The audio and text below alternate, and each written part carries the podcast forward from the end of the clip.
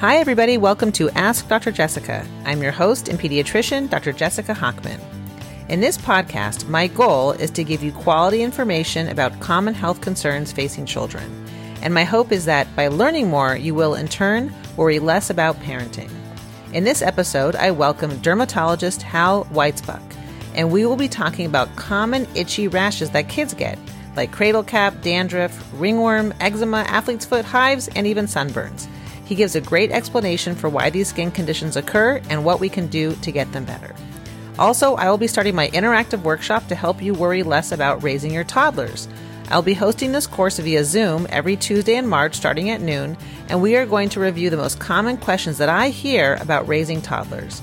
I'm really excited about it, and if you are interested, send me an email to askdrjessicamd at gmail.com. Now, on to the podcast. I'm so excited to have Hal Weitzbuch here today. How are you? Doing great. Thanks for having me. Thank you so much for coming to the studio, my studio. Yeah. which is my office uh, transformed into a fake studio. Surrounded in all of your awards and family photos. Very uh, beautiful. Um, so, so tell me about yourself. So you're a dermatologist. It's true. Where do you work? So I'm not too far from your office. We're in Calabasas. Our office used to be known as the Calabasas Dermatology Center, and we uh, just rebranded and switched our name to Brilliance Dermatology, and we've opened a second location in Thousand Oaks as well. That's wonderful. Good for you. So you're expanding. Yeah, that's why we changed the name. Figured the uh, Calabasas Dermatology Center didn't make as much sense in Thousand Oaks. And do you like what you do? Love it. I always say work is work, but if I have to do anything, this is what I'd like to do for the rest of my life. And I'm pretty blessed to be able to do it every day. And you're a father? Father of three, like yourself, three little girls. They're four, six, and eight. Zoel, Lula, and Apolline. Beautiful. I'm one of three girls. It's the best. What number? I'm the oldest. Makes sense. And you take care of adults and children. Yeah, I always say we do pediatric to geriatric. So we do all the kids' rashes and growths. We do all the middle age things, including cosmetics, and then older skin, obviously, tons of skin cancer. It's a huge variety. Yeah, huge variety. That's what I like the most is that I can do. I'm always doing something different every hour, every day. Amazing. I have to say, my grandpa, my, my mom's father, for years, every time I would see him when he knew I was applying to medical school, oh. he would say to me three words dermatology, dermatology, dermatology. So I, I guess I disappointed him, but I'm sure you were in disappointment. No, and I love dermatology. And one of the things I love about practicing pediatrics is so many of our visits involve something to do with the skin. So I'm excited to have this conversation with you where we can talk about, I, I really wanted to pick your brain about um, I thought the theme could be itchy rashes, like common itchy rashes that I see with kids. Go through the, most common questions that I hear. Perfect. So the first one is, what do you think about, what do you advise patients that come with dandruff when they have really itchy scalps? What's your go-to recommendation? Well, it depends on what age they are. Okay. So if it's a baby, you're talking about cradle cap. And a lot of parents, I mean, my, most of my kids had cradle cap and my kids had a lot of different skin conditions, which helps me when I'm talking to a parent. You know, if my child had it or I have the condition, helps talking to them about it. Of course. Because if they have cradle cap and the kid isn't scratching it or it is not itchy at all, and the parent just doesn't like how it looks, I'll ask them, like, do you care how it looks? Because if you don't, there's no problem. You can just leave it. Right. It goes away eventually. So there's no need to do anything for it. You know, we have a whole gamut of parents uh, in our practices. I'm sure yours is very similar to mine, where a lot of parents don't want to use medications on their children, rather use like oregano oil or something on any cut or bruise. But you know, it's a discussion to have. You don't have to treat it. Uh, if it's a five year old who comes in the office, they shouldn't have dandruff. Five, six year old pre prepubescent, they don't have the androgens and the hormones to make the oil that usually drives the seborrhea. And so uh, it's another question of what's going on. Is it tinea capitis? Is something else going on? There's also pityriasis amiantaceae, which is just like thick buildup of scale on the scalp. You'd say that word again? Pityriasis, amiantaceae, or tinea amiantaceae. I hope I'm pronouncing that right. It's a good. Read it in a book many times. Um, it's word. just thick, thick, thick, thick buildup of scale. In which case, mineral oil takes care of it. Washing, washing in mineral oil. Um, but when it comes to you know your normal teenage seborrhea, which I've had since I was a teenager myself, there's a few things to educate the patients on, the parents on, if if they're there. Number one, I love uh, ketoconazole shampoo, which is over the counter, Nizoral, 1%. 2%? Oh, well, I... the 2% is prescription, the 1% is Nizoral. Make sure you're always letting it rinse or let it lather in the scalp for a good five to 10 minutes before washing it off. We always say five to 10 minutes in medicine, or we always tell patients more than they actually need to do because they'll never do what we say. I mean, if it's severe, you know, I'm in dermatology, so I'm seeing the severe cases when they get referred to me, and I'll, you know, I usually have them do it daily for a couple weeks before they get control. Literally let it sit for a good solid five minutes. If I tell patients, you put your shampoo in, you wash it in, you wash it out, it's not doing anything. Right. It's so fast that you're not getting the contact. Uh, and then after shower, if it's severe, it's topical steroids. And there's uh, fluocinolone 0.01 solution, clobetasol if needed. There's even um, lotions and foams. You know, you can't really use a cream or an ointment in the scalp if there's hair too easily. And then also telling them what are the triggers. So stress, a big trigger. Not sleeping enough, a big trigger. Well, not washing their face enough is a big trigger. Stress, not sleeping enough, the biggest things. And um, taking care overall, you know, taking care of themselves. And what about the, you know, the ones that you hear about in commercials, like Head and Shoulders, T-gel? Are you a fan of those as treatments for for dandruff? Definitely. So um, once you get control with your ketoconazole and steroid if needed, then I want them to use that more for when they need it. We call that more rescue therapy, as a, or they can do it once a week or once every other week. Also pre- prevention, and then maybe Head and Shoulders is the go-to daily or every other day. You know, if it's a man, we'll talk about daily use. For women, it's twice a week of washing or something like that, depending on who it is and their, how their hair is. I like it. Yeah, but there's also T gel, there's T sal, there's all the different over the counter ones. And tar is good if needed. T sal, salicylic acid, good for thick scale. Um, just have, they all have their, their pros and cons. When I used to use my T gel back in high school, my brother refused to use the shower after it makes it smell so bad. I kind of like the smell. I don't know. No, when you talk about cradle cap in infants, I, I used to always pride myself on not being superficial. Oh, I don't mind if my kids have a little bit of cradle cap. I'm going to ignore it. My son had the worst case of cradle cap I think I've ever seen, probably at least in the top three. And so I did give him, I put olive oil in his scalp, massaged it Alone? in. Olive oil alone. Yep. Uh, massaged it in, used like a scrub brush and it came right out. Perfect. Yeah. It didn't come back. It did come back a little bit, but never as bad as uh, initially presented. Yeah. You're washing them so gently. Yeah.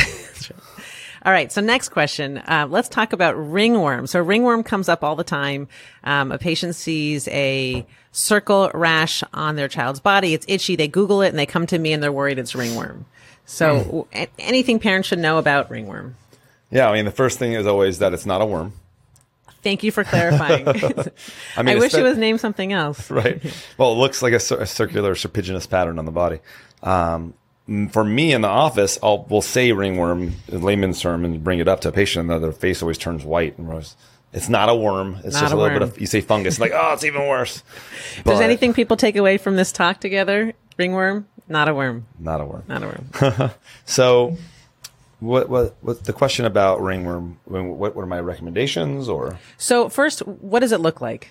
All right, so a circular, usually erythematous or red, spreading rash that starts as a little dot that can spread, and as it spreads, it's more like a ring, and the center is clearing. A little bit of scale, it's a little dry on the outside of it. Right. So the the interesting part about it, the center looks clear. Right. Um, now, how do people get it? A lot of people ask me if they can get it from their dogs, their pets, from other humans. How do people get ringworm? Well, I mean, it depends what kind of fungus it is. So most most of the fungus, most of the infections we see, whether it's nail, the feet, the groin, the skin, uh, tr- they're all tinea, and it's usually trichophyton. Different types of trichophyton, is usually what it is. So trichophyton tonsurans is one very common one. Depends on what area you're talking about, which is more common. But one from animals, like Trichophyton mentagrophytes, is a more inflammatory tinea. That's more commonly to get from your animal, your pet, your dog. But the thing is, fungus is everywhere. Bacteria is everywhere. Fungus is everywhere. They're both omnipresent. So when they have that, yes, it's more contagious because there's a higher load of it in that area. And maybe it's a more invasive form, pathogenic form. But in general, most people can touch a little bit of ringworm and not get it. Um, most of the people in my office have touched lots of warts and haven't gotten them. So it's not easy to get these different infections, but they're still infectious processes nonetheless. So, does the average child get it from somebody else? Yeah, usually it's from other kids. Okay. Yeah, but it could be from parents in the house. A lot of fungus and nails. I'm just thinking you have to know some really big words to be a dermatologist. Well, I think that for of both Latin. of us, medical school, they say you learn 200,000 words. Oh, really? And then in dermatology, it's another. for some reason, the old dermatologists 100 years ago, all these guys were like, we like Latin. And so every word's going to be Latin. yeah. Thanks, guys. And and thanks, guys. Yes. and is there anything that parents should know about in terms of preventing ringworm, or should we just I mean, let the dice roll? First of all, when you, if, if you get ringworm or if your child is diagnosed with ringworm, nothing to worry about, nothing to freak out about at all. Most of the time, it looks like eczema to begin with, anyway. Uh, usually asymptomatic. Usually they're not scratching it too much, unless it's inflammatory, and usually not causing a major issue. So nothing to be scared about, nothing to be worried about. Number, so first of all, why are you trying to prevent something that if it happens, it's easy to treat with a topical cream and not usually any concern asymptomatic. So I wouldn't recommend any prevention measures other than normal hygiene. Normal cleanliness is what's most important. So if somebody does have ringworm, what is the treatment that you do recommend? You said there's an easy cream. Well, it depends on how severe it is, how much of the body is covered in it. You know, like tinea versicolor, which is not ringworm, which is the brown or white circles all over someone's back, usually with sweat, usually in the summer, but also in the winter when they're wearing too many sweaters. Um, t- use the same ketoconazole shampoo for that we use for um, for cradle cap all over their their back, their chest, whatever it is. Let it sit ten minutes daily for a couple days or a week, and it usually goes away. Similarly, with with ringworm, antifungals, ketoconazole cream or Lamisil cream or clotrimazole cream, or if needed, there's stronger antifungals that you can get prescribed by your doctor. Put it on twice a day for two weeks or once a day for a month or depending on the medication and usually goes away. I do find that fungal rashes take longer to go away than a lot of rashes. So I try to tell parents to expect that it might take a couple of weeks. Yeah, I mean, do you like, find that too? Yes, because steroids are so effective for eczema. Yes. So I mean, you throw some clobetasol or triamcinolone or betamethasone on a small nummular eczema patch, and it's gone within a few days. Right. Whereas with the fungus, you're killing the fungus, but then the skin has to recover from it. So it's a different process. By the way, I just had to tell you the joke that my husband has about dermatologists. He says if you see a rash, you don't really have to know what the name is, the fancy name. He says you try one of three things and it's bound to work. You either try uh, a steroid. Mm-hmm. If that doesn't work, then you move on to an antifungal. And if that doesn't work, then you move on to a really good thick emollient like Vaseline Aquaphor. and he's like, you don't really need to know the fancy words. You just try one of those three things and or, com- or combine the two. The other one, they, you uh, take they issue with that? About? No, I mean, well, I do have issue because you want the antifungal first. Okay. If you put okay. steroid on a fungal, make it worse. It's going to make yeah. it worse. Yeah. Um, but another big joke they have for derma is it, all we do if we see a rash, if it's dry, make it wet. If it's wet, make it dry. That's right. Yeah.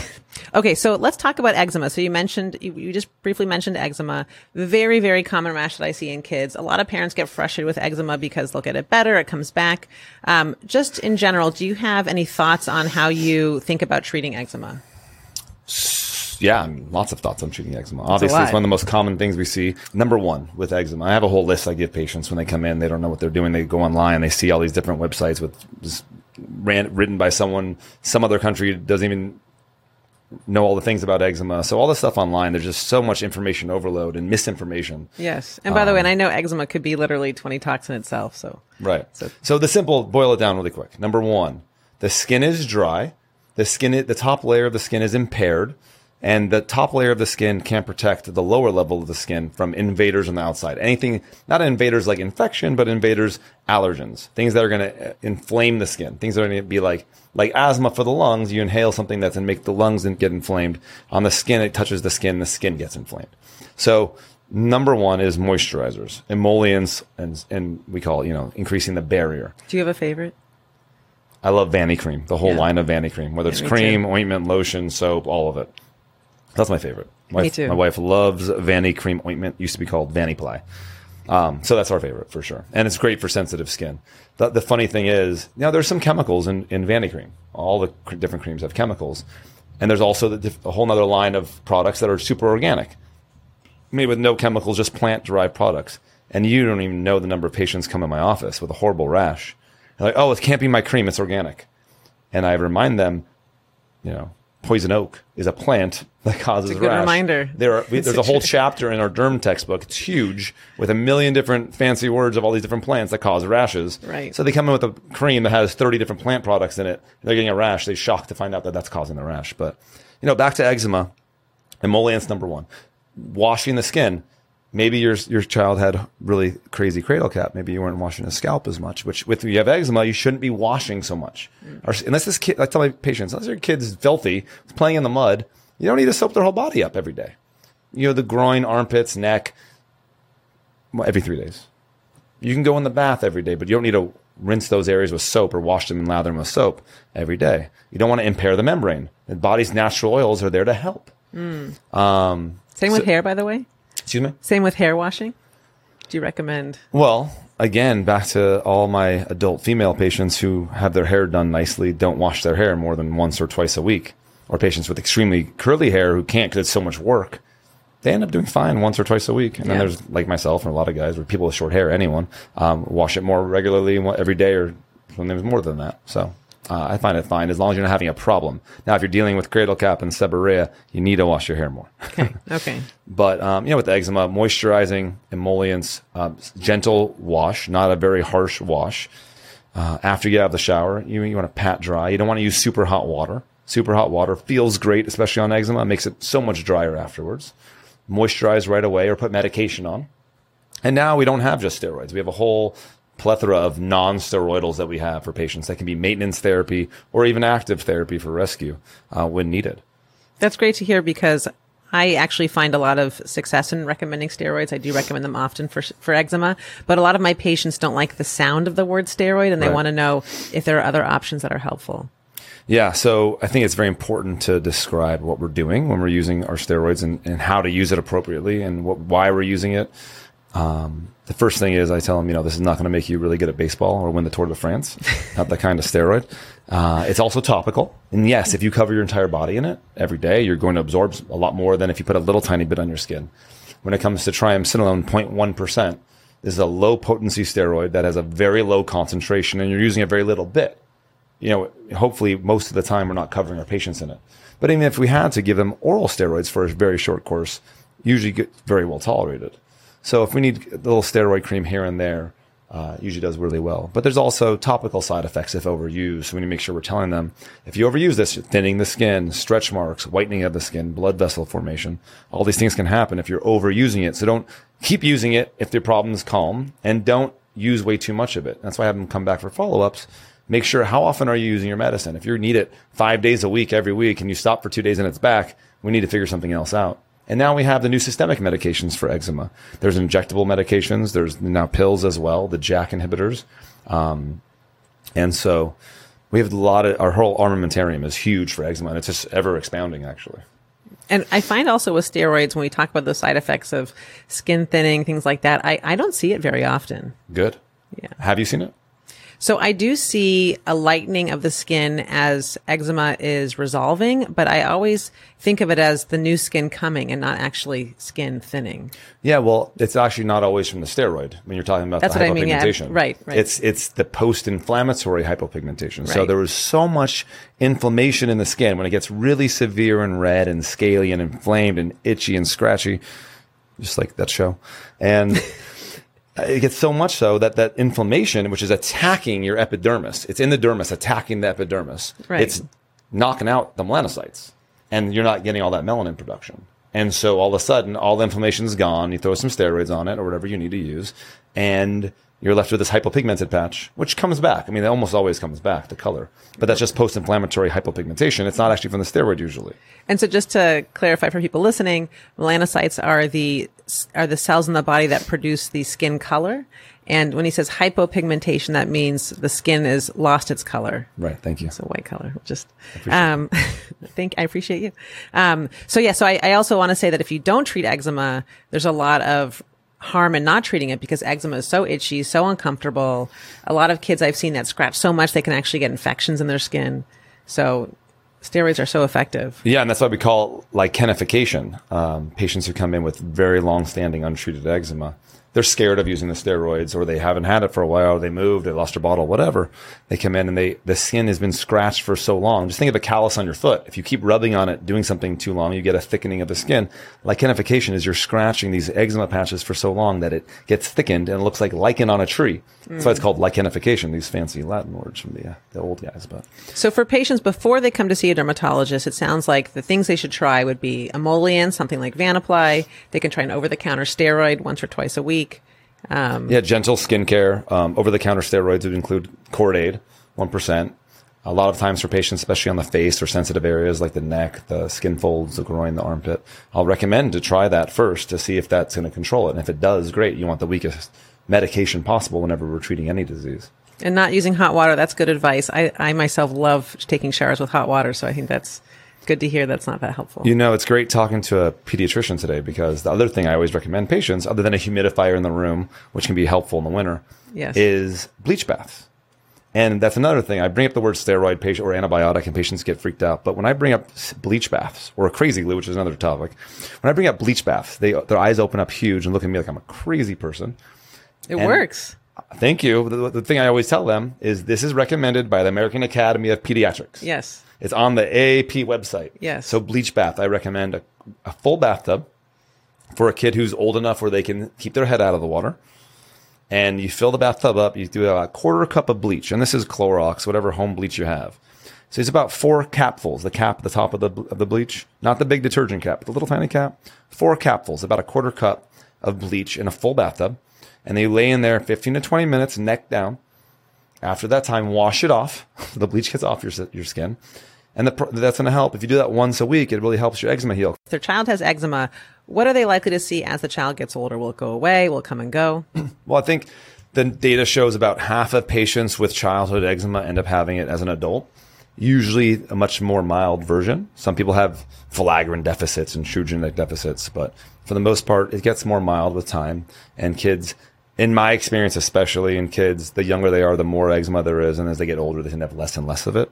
Uh, in general, it tends to wax and wane. Winters are usually worse. Once I always tell patients, once the heat gets turned on, once it's cold out, that's what dries everything up. And once the heat's on and everything is super dried out, that's it. Eczema time. Do you see a lot of adults that get it de novo, or or most of the time it starts in childhood? There are cases, that does happen sometimes, but depending on how old the patient is, you really have to question why. So the older they are, you, it's be really weird to get de novo atopic dermatitis. You start wondering, is there some kind of supplement, some new medication, something they're exposed to, hypersensitivity reaction of some sort?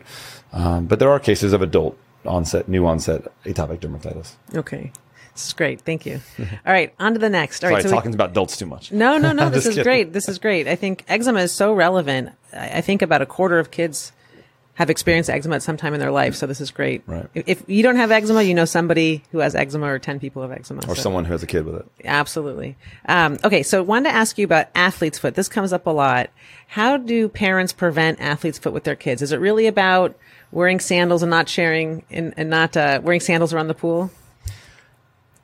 Great question. I never get asked how to prevent it because when patients are in my office, they have it already. Okay. Okay. But in terms of, I had t- talk about ways to prevent it, which would be again back to proper hygiene, back to people who have known athlete's foot or onychomycosis, which is fungus of the nails. They, if an adult has that, keep your socks on. Try to keep your feet off the off the same objects that everyone else didn't have their feet on, or then you're better chance of spreading it. Um, one thing that can be done, like preventatively for for athlete's foot, would be vinegar soaks. Hmm. So you can do half water, half vinegar. That's regular vinegar or apple cider vinegar. So acid. It, that- that- yeah, it kills fungus. And so you put half water, half vinegar in like a pot or a bucket. And you put your feet in there for 15, 20 minutes once a week, just like the bleach baths. And it also can kill fungus. And it, it can be pre- preventative as well. Wow. Uh, the other thing would be for kids, especially if they're playing sports. You know, you want to clean the inside of their shoes, let the shoes dry out uh, every uh, every now and then, and then not reusing the same socks too often, hopefully ever. And even their, their walking shoes. My father's a podiatrist, and he used to always say you should have two pair of walking shoes, daily shoes. You should alternate every day which shoes you're wearing. Well, that's good advice. That's good advice. You know, it's interesting when you talk about good hygiene because I agree, hygiene is incredibly important. But then you hear about um, kids that live in, you know, like the Amish. They have such low incidence of eczema. Um, they roll around. There's a lot of dirt exposure. So I always get confused with how hygienic to recommend our kids to be. Good point. And then Yeah. another question that always comes up, or doesn't always come up, but maybe should, is diet and how much uh, Absolutely. the uh, it's a whole nother conversation to get into that I'm not prepared to speak about. But the uh, the over processed food with all the different chemicals and preservatives that's in our current diet that we call food. Oh. These this day and age, if you go in the grocery store, all the stuff that sits on a shelf for weeks and months on end that we eat and put in our kids, maybe that has something to do with it too. I, I couldn't agree more. So you're saying that's probably what I'm sure that has a big role. They pretty they pretty clean. Yeah, yeah, really, really good point. Thank you.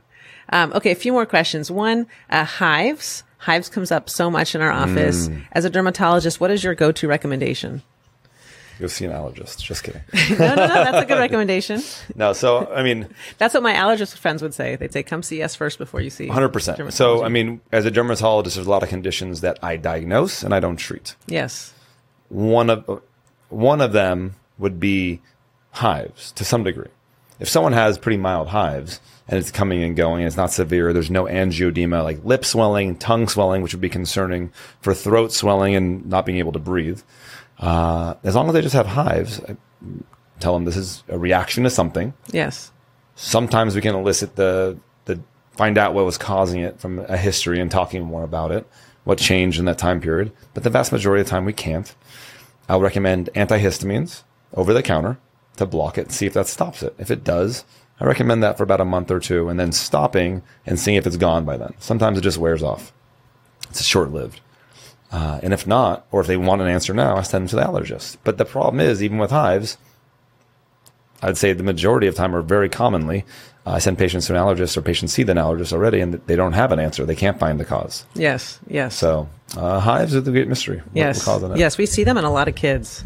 Mm-hmm. So when they're long lasting, sometimes I will punt it to a dermatologist or an allergist. Yeah, and there are the med- the new medications as well for urticaria. So Yes, yep. Um, okay, and then lastly, just to talk about what I think is so important, I know you agree with me, is, is being careful in the sun. Um, if you get a really bad sunburn, um, that can cause the skin to be itchy. Oh, no. What do you recommend for sunburn treatments?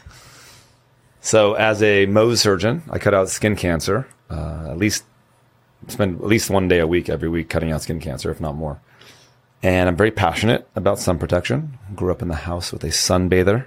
I was a sunbather when I was younger. I was probably the tannest kid in the San Fernando Valley, and I'm very passionate about preventing skin cancer. Now, I have dark hair, dark eyes, more olive toned skin. I tan easily. My risk is very low. But a lot of people, especially my patient population, very fair golfers, sun exposed patients who have light eyes, light hair, light skin, and tons of skin cancer. I have patients coming in the door with 20, 30 skin cancers at a time. And patients that are young, I explain to them, well, I mean, for that matter, I have patients with skin cancer who I talk to about sun avoidance and they still, or sun protection, I should say, and they still don't do it. They show up for their skin cancer surgery with a peeling sunburn. But uh, I, I'm very passionate about explaining and, and educating patients on prevention of, of, of sun exposure to the high level and sunburns. And, you know, obviously zinc sunscreen is super important to prevent that's broad spectrum, SPF 30 or more with water resistance in that sunscreen and being reapplied, wide brim hats, UPF factor clothing like rash guards, seeking shade when possible, not laying in the sun. I never tell patients to stay inside. I always do your thing, be outdoors. It's the healthiest thing you can do, but protect yourself while doing so if you're super sens- sensitive, especially. Now, if you didn't follow that advice or something happened, then we have a sunburn.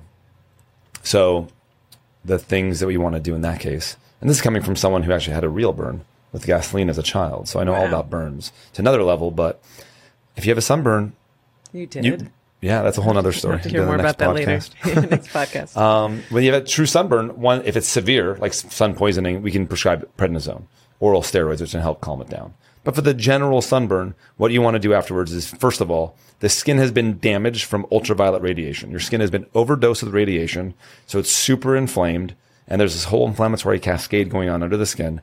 Do not get more sun. Your skin can't tolerate any more radiation. And that's what this is. This is ultraviolet radiation. So moisturize, moisturize, moisturize, moisturize. Emollients are super important during that phase. And aloe vera and vitamin E are like the best things you can put on the skin, especially aloe vera, especially 100% natural aloe vera. One of the best things you can do to the skin. But hydrating like crazy, not doing the things you do when you have eczema, being very delicate with the skin, not washing it thoroughly too much, uh, and just letting the skin heal is what's most important. Even some topical steroids can help some areas as well. Great advice. Thank you so much. Um, any final advice that you want to offer to parents that are listening? I guess the best advice would be to relax. Uh, when you see a little rash, nothing to freak out about. If it's not spreading fast, if a new spot isn't growing fast, relax. come let your providers know, pediatrician, dermatologist, what's going on. And we'll help you and let you know if anything needs to be concerning or not, anything needs to be biopsied or not, if there's just a simple cream we can put on. Don't forget about it. Don't not do anything about it, but take it easy. Thank you so much, Hal Weitzbuch, for coming in. If you guys live in Southern California or anywhere near California, he's phenomenal. Go see him if you have any questions about the skin. Thank you so much for being here and for your time. Thanks for having me. And I just want everyone out there to know, since you're listening to this, it's so nice talking to Dr. Hochman because she has this wonderful smile the entire time. Aw, thank you. Thank you for listening, and I hope you enjoyed this week's episode of Ask Dr. Jessica. Also, if you could take a moment and leave a five star review wherever it is you listen to podcasts, I would greatly appreciate it. It really makes a difference to help this podcast grow. You can also follow me on Instagram at Ask Dr. Jessica. See you next Monday.